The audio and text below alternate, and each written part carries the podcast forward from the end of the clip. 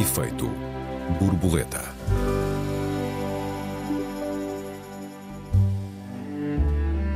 Tudo ou nada, em absoluto, definitivamente.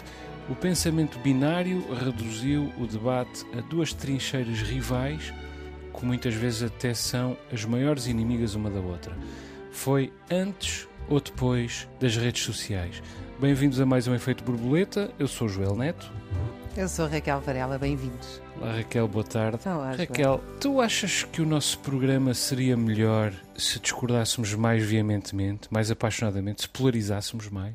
Olha, eu estou convencida que nós discordamos, mas, pelo menos pelo que as pessoas nos dizem, e muitas vezes vêm falar comigo e contigo também, eh, dizendo. E é curioso, uma das frases que quase sempre eu ouço sobre o nosso programa é gosto muito da forma como vocês conversam e se ouvem. Que é curioso, é assim uma coisa, é uma frase que a rigor nem deveria existir, não é? Todas as pessoas deviam poder conversar, escutar-se e discordar quando discordam, concordar quando concordam. E eu acho que isso tem a ver não com o pensamento binário, talvez a gente aqui esteja de acordo ou não, depende, não sei, vamos ver mas com. Eu não, eu não acho que nós estamos a viver dois polos opostos uh, nos debates. Acho que nós estamos intoxicados, submersos no debate público, onde há falta de público, naturalmente, em só uma posição. E a posição de quem tem essa posição, uh, nos diversos temas, é calar o oponente. Portanto, nós a rigor não estamos a viver, estamos a ver um tudo ou nada, como tu referiste, mas nós estamos a viver um debate. Nós estamos a viver um, uma fase. Enfim, eu, eu, penso que há uma tendência política geral, de decadência geral da sociedade, que se arrasta numa crise económica, política e cultural uh, abissal.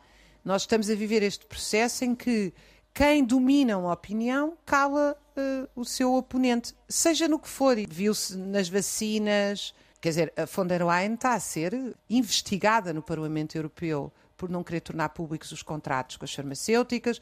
O Le Monde Diplomático francês traz um artigo duríssimo sobre a ocultação de dados dos efeitos secundários das vacinas. E atenção que é um artigo pró-vacinas, mas o Monde Diplomático português não o traduziu. Eh, não, também não quer dizer que tenha sido por isso, porque às vezes eles não traduzem artigos do francês. Mas, mas pronto, a pessoa fica logo.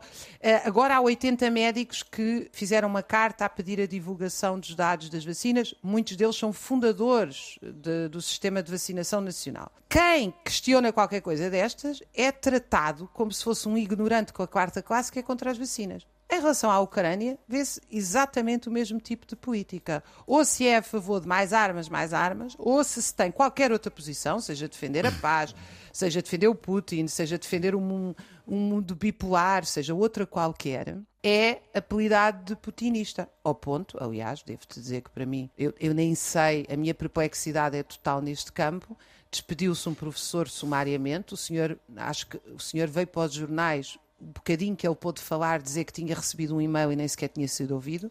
Isto foi feito por nada mais nada menos do que o reitor da Universidade de Coimbra. Eu, eu nem sei o que é que se passou, porque, só, porque os jornais também não conseguiram explicar o que é que se passou. Aparentemente foi colocado um vídeo. Tudo isto começa com um artigo no Observador, que é um jornal que defende a aliança entre o PSD e o Chega, isso é, essa é claramente a agenda política do Observador, a dizer que, com dois ucranianos que dizem que este senhor faz propaganda russa. Tem uma, e, o, hum. e, o, reitor da Universidade de Coimbra responde que a Universidade não tem ideologia, quando evidentemente a Universidade tem ideologia. As, as pessoas na Universidade têm ideologia e fazem muito bem em ter, é isso que é o espaço universitário. Mas isto para dizer que até hoje nada foi explicado sobre este caso completamente uh, escabroso. Já há agora uma petição que reúne, aliás, várias figuras importantes, pelo que eu percebi, a pedir a reintegração do senhor.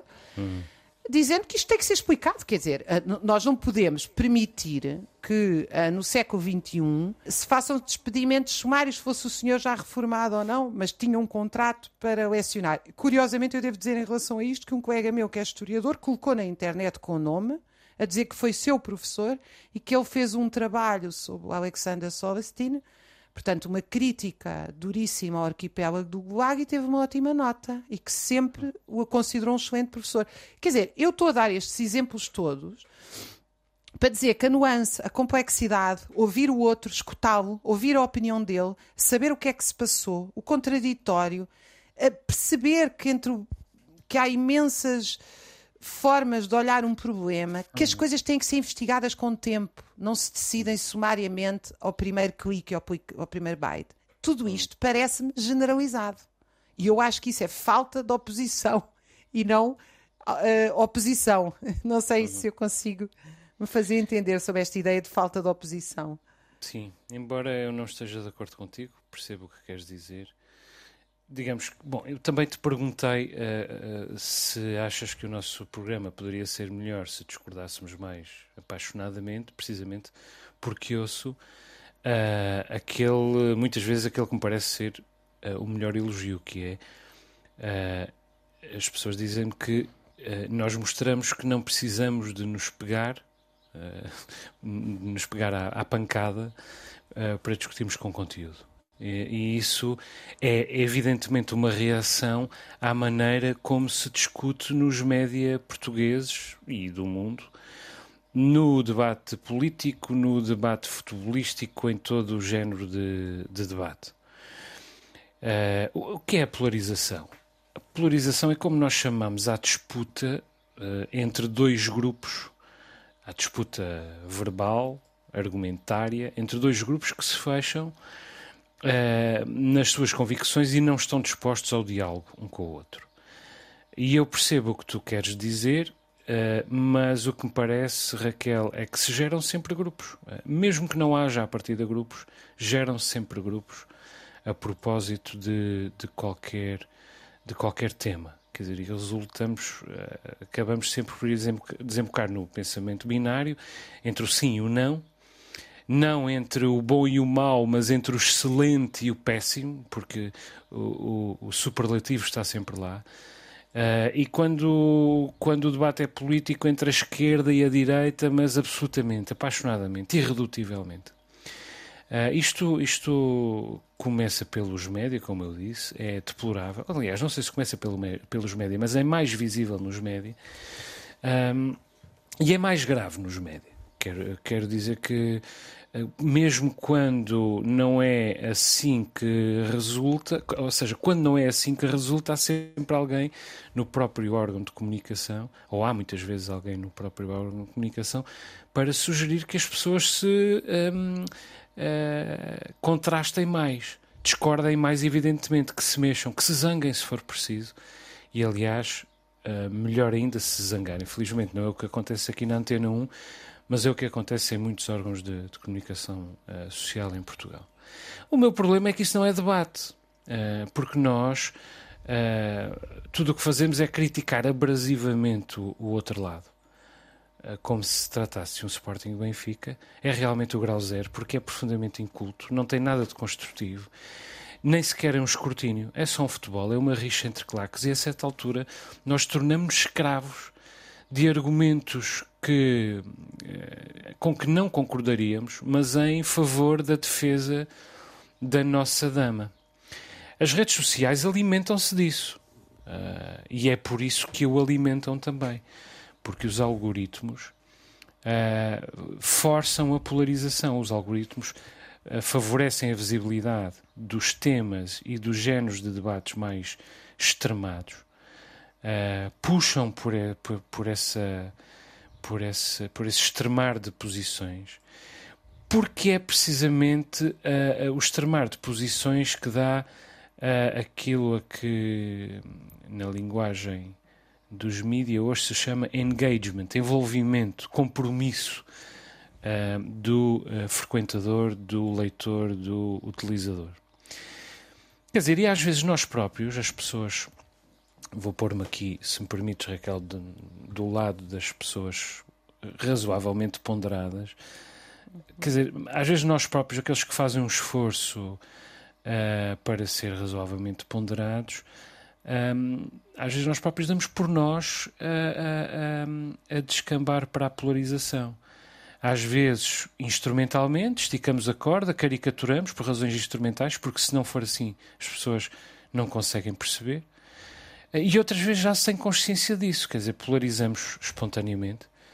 Uh, o nosso destinatário torna-se o indignado, uh, o que já se indignou e que queremos subjugar, ou que ainda não se indignou e nós queremos que se indigne, e mais uma vez para o, o subjugar, porque se gerou um bocadinho a ideia, Raquel, não sei se concordas com isto, de que o debate é um jogo de soma zero.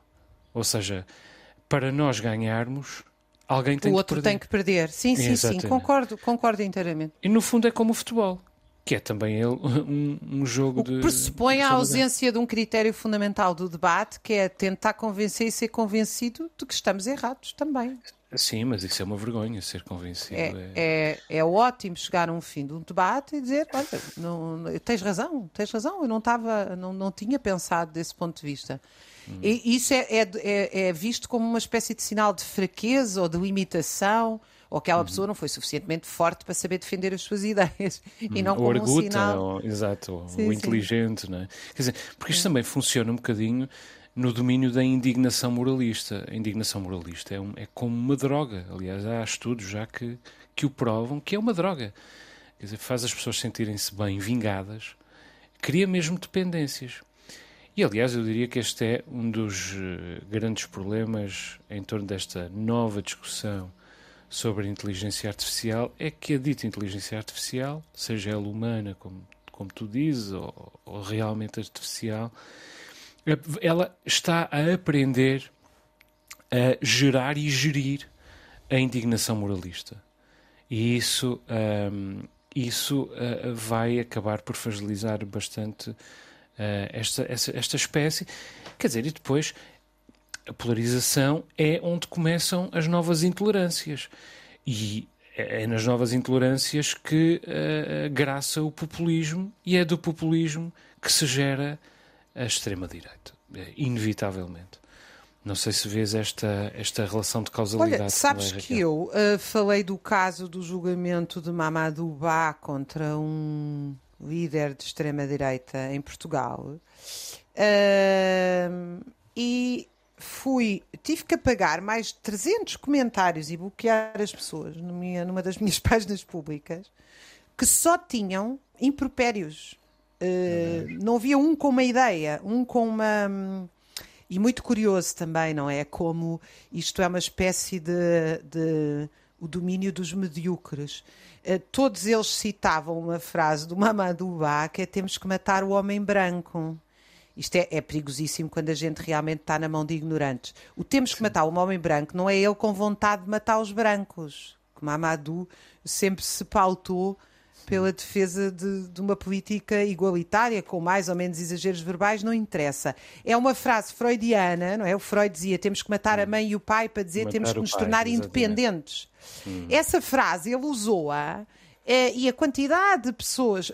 eh, isso também prova como no espaço público está disseminado uma reprodução da ignorância, que aliás também permite, quando um médico vem dizer cautela, eh, vamos ver as vacinas, começamos aqui, depois logo passamos para os outros grupos, etc. Das pessoas dizer, ah, ele se calhar é um negacionista, ou ah, ele se calhar quer fazer uns testes malucos, injetar-nos umas coisas extraordinárias, etc. Ou seja, a, a mãe destas, a mãe destes fanatismos também é em grande medida a ignorância, embora nunca nos devemos esquecer que a Alemanha do nazismo era a sociedade mais culta do mundo e mais alfabetizada. Ora, isto é uma boa maneira para começarmos a nossa segunda parte. Estamos a chegar ao fim da primeira.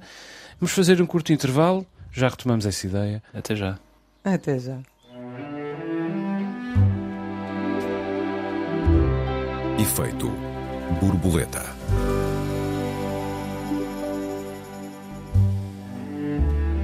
Efeito borboleta, segunda parte. Esta semana discutimos as polarizações. Raquel, há pouco falavas-nos do nazismo, uma das sociedades eh, mais eh, cultas do mundo, paradoxalmente.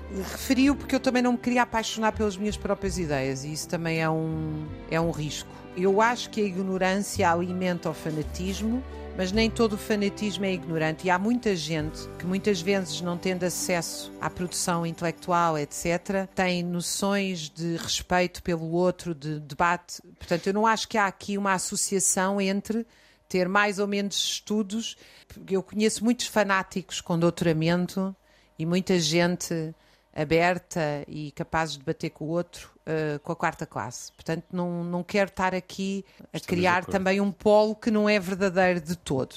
O, o que eu acho que onde há um padrão é numa ausência de uma politização construtiva. As pessoas falta-lhes o culto da conversa e do debate público. E isso também lhes falta do ponto de vista material. Se tu pensas hoje em dia na nossa sociedade, quem queira reunir uma série de pessoas para estar contra a construção do prédio X, os impostos Y, a política A, por um teatro, uh, por seja o que for, nem sequer tem um espaço. E as pessoas nem sequer têm já dinheiro para alugar espaços, ou seja o que for. Ou seja, os espaços de debate que historicamente uh, os clubes secretos, como a maçonaria e outros, e os cafés, os cafés como lugares de, de conversa, leitura e organização política, foram também e ganharam esse papel na Europa. O George Steiner tem uma parte do livro dele sobre a ideia da Europa muito bonita sobre isto. E hoje em dia não existem. E, portanto, eu penso que aí as redes sociais que potenciam tantas conversas e trocas tão interessantes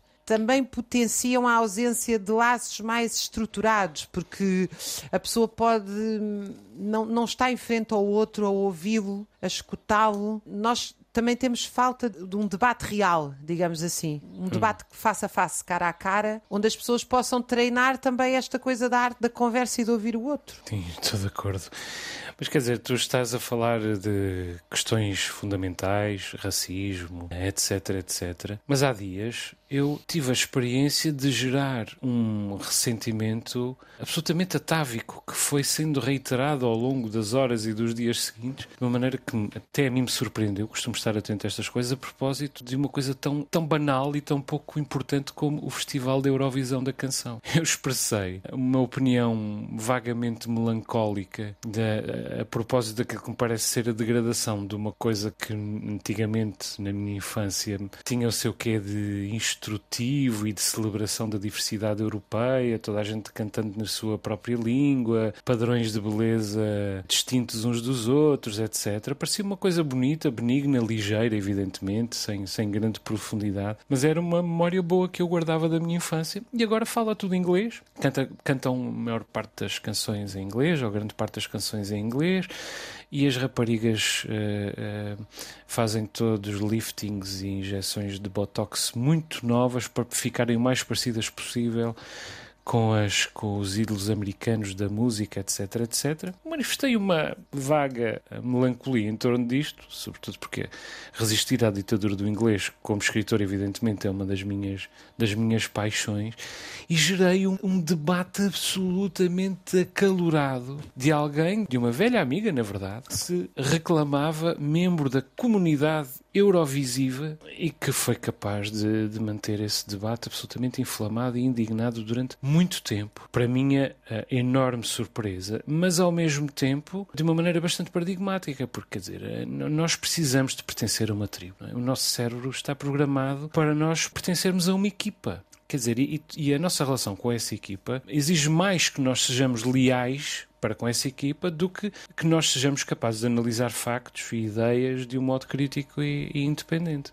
É mais importante sermos aceitos nesse grupo e, portanto, a prioridade é sermos capazes de mostrar a nossa absoluta lealdade e o facto de sermos dignos de confiança dessa, dessa tribo. E a tribo pode ser uma coisa tão banal e incipiente como eh, ser parte de uma comunidade eurovisiva o que quer que, que isso seja. É um problema de pertença, é um problema antigo. Nós somos do time Saramago, somos do time Bacalhau com Natas contra o arroz de frango, do time Saramago contra o time Lobantunes. É? É, assim que, é assim que se debate hoje em dia. E perde-se por completo a noção das proporções.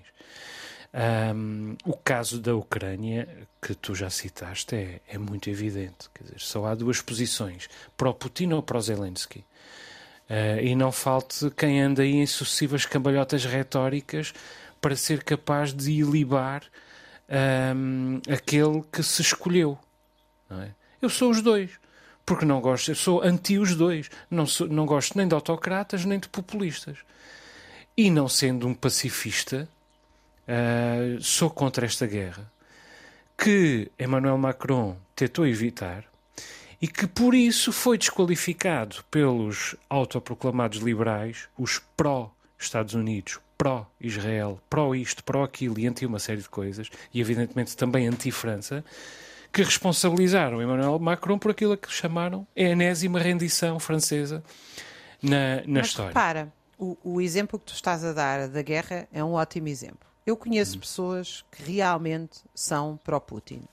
E quanto a mim estão no seu direito. Porque Sim, claro, é evidente. eh, isso para mim, o que se passa na Ucrânia, em que as pessoas que são contra a guerra estão proibidas de falar e só há um órgão de comunicação social, isso chama-se ditadura. E, e, portanto, quem é pró-Putin? Eu não sou pró-Putin. Eu sou contra o Putin, sou contra o Zelensky, tenho outra visão. Não acho que o mundo bipolar nos vai salvar, como acham os que, eh, muitas vezes, os que são pró-NATO e os que são pró-Rússia. Mas também há pessoas que são pacifistas. Eh, eu tenho que pensar muito bem em que, em que lugar é que me enquadro, eh, porque havia aquela ideia do guerra à guerra e, e qual é a visão hoje, digamos assim, realista? É, é pedirmos uma paz imediata, mas depois há outros que dizem não, mas a paz não é realista. Tudo isto é um debate interessantíssimo. O problema é que quando eu vou a debates sobre a guerra, onde estão 50, 100 pessoas a debater estes assuntos, toda a gente fala abertamente sobre estas visões. E de repente, quando olhamos para os órgãos de comunicação social, só há o tudo ou nada de que tu falavas. Isso é Sim. estranhíssimo, porque isso é uma estupidificação da, da realidade. Isso não dá conta da realidade, não é? Sim, é futebol. É futebol. É, é- quer dizer, e, e as posições ponderadas ou equilibradas ou, ou moderadas não animam ninguém. E as de dúvida? Há pessoas que não Ah, sabem sim, o que. Exato, que- que, é, olha, su- é o supremo equilíbrio, não é? Exato, que é o supremo equilíbrio. Por- Porque não isso não anima que uma claque, não é? Exato, exato. Quer dizer, e no futebol já se sabe que a primeira coisa a discutir são os penaltis, os foras de jogo, as expulsões, as decisões do árbitro. Quer dizer, e depois criou-se um vídeo-árbitro que nem ele veio trazer paz, agora discute-se o vídeo-árbitro e, portanto, fazem-se mais horas de emissão ainda, dias inteiros, colóquios intermináveis, crispações indiretas, insultos. Ah, quer dizer, quem é que pode surpreender-se no final com ah, o facto de resultar da violência? Quer dizer, com a apetência do tribalismo ah, futebolístico para substituir à, à solidão, e em especial nos países da paz, Como, é que, como é que podemos surpreender-nos com isso? Ou como é que podemos ah, surpreender-nos com ah, as polarizações exacerbadas, ah, simbolizadas pelas claques, tornando-se uma expressão do ódio, a que tantas vezes ahm, se conduz esse, esse misto de, de- de ignorância, arrogância, inconsequência. Quer dizer, e depois, o que é que são as polarizações das outras áreas todas aplicadas ah, segundo as mesmas regras do futebol, se não expressões, mais uma vez, das mesmas coisas que as polarizações do futebol são. Eu acho, francamente, Raquel, tenho falado muitas vezes aqui do tédio ah, e do hedonismo. Eu acho, francamente, que o tédio não é menos perigoso do que o ódio. Até porque é um, é um primeiro passo para o ódio. E, francamente, parece-me que o tédio é ah, a grande fragilidade ah, desta, da Europa. Desta Europa, com certeza com heterogénea, com certeza com assimetrias, ah, mas rica, gorda, desocupada. Ah, e é algo que a consome ah, por dentro. E quer dizer, e, e- e agora não há remédio sem efeitos colaterais, nem, nem sequer a democracia, que é, digamos, o, o antibiótico de, de largo espectro. Eu não sei se é uma questão de tédio e tribo. Uh, isto porque hum, a minha sensação, quando. Enfim, eu, eu tenho uma, um privilégio enorme. É, é realmente um privilégio enorme. Eu passo grande parte do meu dia com associações, sindicatos, escolas secundárias, hum, muitos grupos, vários. E tenho cada vez mais uma sensação de dissociação entre a opinião pública e a opinião publicada. Ou seja, aquilo que é publicado tende a ser muito. a, a- ter um debate muito mais fanático do que aquilo que é o comportamento das pessoas na vida real, seja no café, na associação ou no. Por isso é que eu comecei por dizer que para mim o grande problema é a ausência de oposição, de debate público, de, de estruturas paralelas ao Estado. Um, porque quando as pessoas têm, digamos, uma vida uh, real, e, e, não digo só no, uh, na política propriamente, uh, sejam grupos de teatro, sejam como há aqui ao meu lado. As, as senhoras aqui do meu bairro, que é um bairro histórico, encontram-se todas para tomar café num café que, que existe aqui há muitos anos. E às vezes eu estou lá a ler e ouço-as conversar. E elas debatem tudo, uh, todos estes temas que nós debatemos aqui. E debatem discordando umas das outras, sem se zangarem, sem gritar, sem chamar nomes umas às outras, debatendo ideias e não pessoas. Um, e por isso é que eu usei aqui a, a, a, imagem do café, que para mim é uma imagem muito bonita. É um espaço onde nós nos encontramos para discordar. E de facto eu acho que nós eh, a opinião pública cada vez mais, mais dá menos conta de uma opinião fora de si. Às vezes, eu, eu não estou a dizer isto a brincar, eu vejo aquele, tele, aquele jornal da Dina Aguiar, que é, eu agora penso que se chama Portugal em Direto. Uhum. Uh, oh, e, sim. E que também ouço na Antena 1. Do país, é? Exatamente. E também ouço na Antena 1, porque sou muito madrugadora, o programa do Zé Candeias, que normalmente quem liga para lá são camionistas que estão aí pela Europa fora e outros sítios. A... Como eu sou a única pessoa cá em casa que acorda às seis da manhã, como não é exótico o programa da Dina Aguiar. É uma espécie de eu ouvir outras pessoas uhum. e que me parecem frequentemente muito mais sensatas. Não estou aqui a corro o risco de ser um bocadinho obreirista ou populista, mas me parece muito mais sensatas. Então, eu também acho que a opinião pública às vezes é uma, um espelho um bocado deformado, como aqueles bonecos que existiam na frente popular, que a pessoa olhava-se ao espelho e ficava gigante ou ficava muito magra. Uhum. Não sei se a opinião pública não tem um bocado esse efeito também sobre nós. Sim, sim, as grandes cidades em, em particular têm a pressão. Uh, quer dizer, a ideia de opinião pública está sempre em jogo, uh, como não está nas, nas, uh, na província, digamos assim. Há, uns dias, um, um, amigo, há umas semanas talvez, falou-me de um livro interessante um, de um professor de psicologia em Harvard, uh, Joshua Green, uh, chamado Moral, Tribe, uh, Moral Tribes: Emotion, Reason and the Gap Between Us and Them. Ou seja, qualquer coisa como tribos morais, a emoção, a razão e a separação entre nós e eles e que é precisamente sobre, sobre este tema. Eu comprei o, o livro no, para o meu Kindle. E, e, é curioso que este, este livro parte de um pressuposto, que é não há linguagem comum uh, entre as tribos, porque precisamente é na ausência de linguagem comum que as tribos se fundam e se, uh, uh, se separam e se contrastam. E diz ele que Agora ainda temos o problema suplementar de não haver verdade, ou não haver uma verdade. Uh, cada um tem a sua, isto não do ponto de vista do ponto de vista absoluto, mas do ponto de vista do, do debate corrente, que essa é uma grande ameaça à democracia. E eu creio realmente que é, que, que é preciso uh, desafiar o regresso do pensamento racional um, que uh, tende a.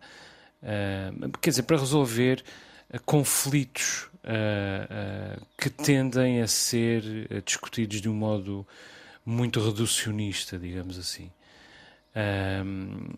Este Joshua Green diz que costumava defender opiniões contrárias àquelas em que acreditava para tentar uh, perceber como estavam a pensar os seus uh, adversários retóricos, digamos assim, e que percebia que as coisas acabavam sempre por acantonar-se numa, numa dualidade, numa dicotomia, quase sempre, na verdade, entre liberdade e segurança. Curiosamente, nós já aqui discutimos a liberdade e a segurança, Uhum. Uh, e diz ele que a certo Deixa-me momento... só te interromper um segundo, se me deres um minuto e meio no favor, antes claro. de terminarmos. Não, não, não, continua, continua. Ah. Não sei se a gente tem. Não, mas é eu queria ler ter. uma coisa fabulosa. Vamos ter. Diz ele que a certa altura uh, descobriu ou redescobriu o utilitarismo do John Stuart Mill e do Jeremy Bentham. Um, Tem que ver com, com aquela ideia de que as, as teorias são tão boas quanto o bem que promovem, não é? Quer dizer, uma, uma, há uma bondade numa teoria a partir do momento em que ela uh, promove uh, a filosofia. E diz ele, uh, este Joshua Green, que realmente vale a pena agir de modo a produzir a maior quantidade de bem-estar possível. E que, estas, que as teorias utilitaristas deviam ser recuperadas. Não sei se estás uh, de acordo com isto, Raquel. Ainda tens 3 minutos e, e 15. Olha, podes uh, ler o teu texto. Eh, vou ler esta, esta preciosidade aqui de uma grande investigadora portuguesa chamada Maria de Lourdes Lima Santos, que escreveu sobre os intelectuais portugueses do século XIX. Ela tem várias coisas sobre sociologia da cultura. E ela faz, eh, digamos assim, uma, uma história, uma sociologia da intelectualidade portuguesa do século XIX, até à geração de 70, do Essa, do Antero, que aliás morreu aí de forma trágica nos Açores. Os Açores têm tantos escritores extraordinários e têm uma história, não é só. Muitos extraordinários passaram por aí. Tenho que fazer este, esta, esta nota. Mas para te dizer Portanto, tu estás muito bem acompanhado e eles acompanhados uhum. de ti. Mas é, queria ler isto porque acho isto o máximo. Na altura, na perseguição absolutista, eh, eh, ser filósofo ou poeta era sinónimo eh, de ser perseguido, ser suspeito. Portanto, nós estamos a falar do absolutismo, representava, digamos assim, de forma simplista, a nobreza contra uh, as luzes, a filosofia iluminista que representava a burguesia ascendente. E há um tipo que é Lente, portanto, professor de geometria na Universidade de Coimbra, que vai ser preso em 1778, na sequência de denúncias, que é uma palavra agora que está, infelizmente, na moda, por ordem do Conselho Geral da Inquisição. E agora nota isto. Entre as peças acusatórias, estou a citá-la, figuravam as companhias que frequentava, oficiais ingleses protestantes da Praça de Valença, as conversas ímpias com elas travadas, os livros da sua biblioteca, 100 volumes, em que se contavam as muito mal vistas obras de Voltaire, as suas traduções dos poemas de Voltaire, o viver em mancebia, tinha amantes, com uma moça a quem não deixava ir à missa. Opa, eu acho que isto, mais de 200 anos depois, se nós lhes trocarmos os contextos, nós continuamos a ter este uh, cheirinho da ideia de que o outro é um alvo a bater. Uhum. De que as suas ideias. Uh, circulou muito esta semana uma frase muito bonita do Tom Hanks contra a censura dos livros, dizendo: Deixem-me ser eu a decidir o que é que me ofende. E eu acho que essa frase é uma frase uh, fantástica há aqui há um ambiente de calar o outro, de cancelar o outro, de ostracizar o outro, de caricaturar o outro. Acho que, acho que realmente uh, nós temos que voltar a ter um ambiente. E aí os jornais, os média, as universidades têm um papel absolutamente fulcral. A política tem um papel absolutamente fulcral. É preciso criar uma oposição a esta ideia de que é tudo ou nada, de que é tudo preto e branco e de que nós resolvemos as nossas diferenças de ideias com ofensas ou silenciando o opositor. O opositor que nem é um opositor, é um adversário.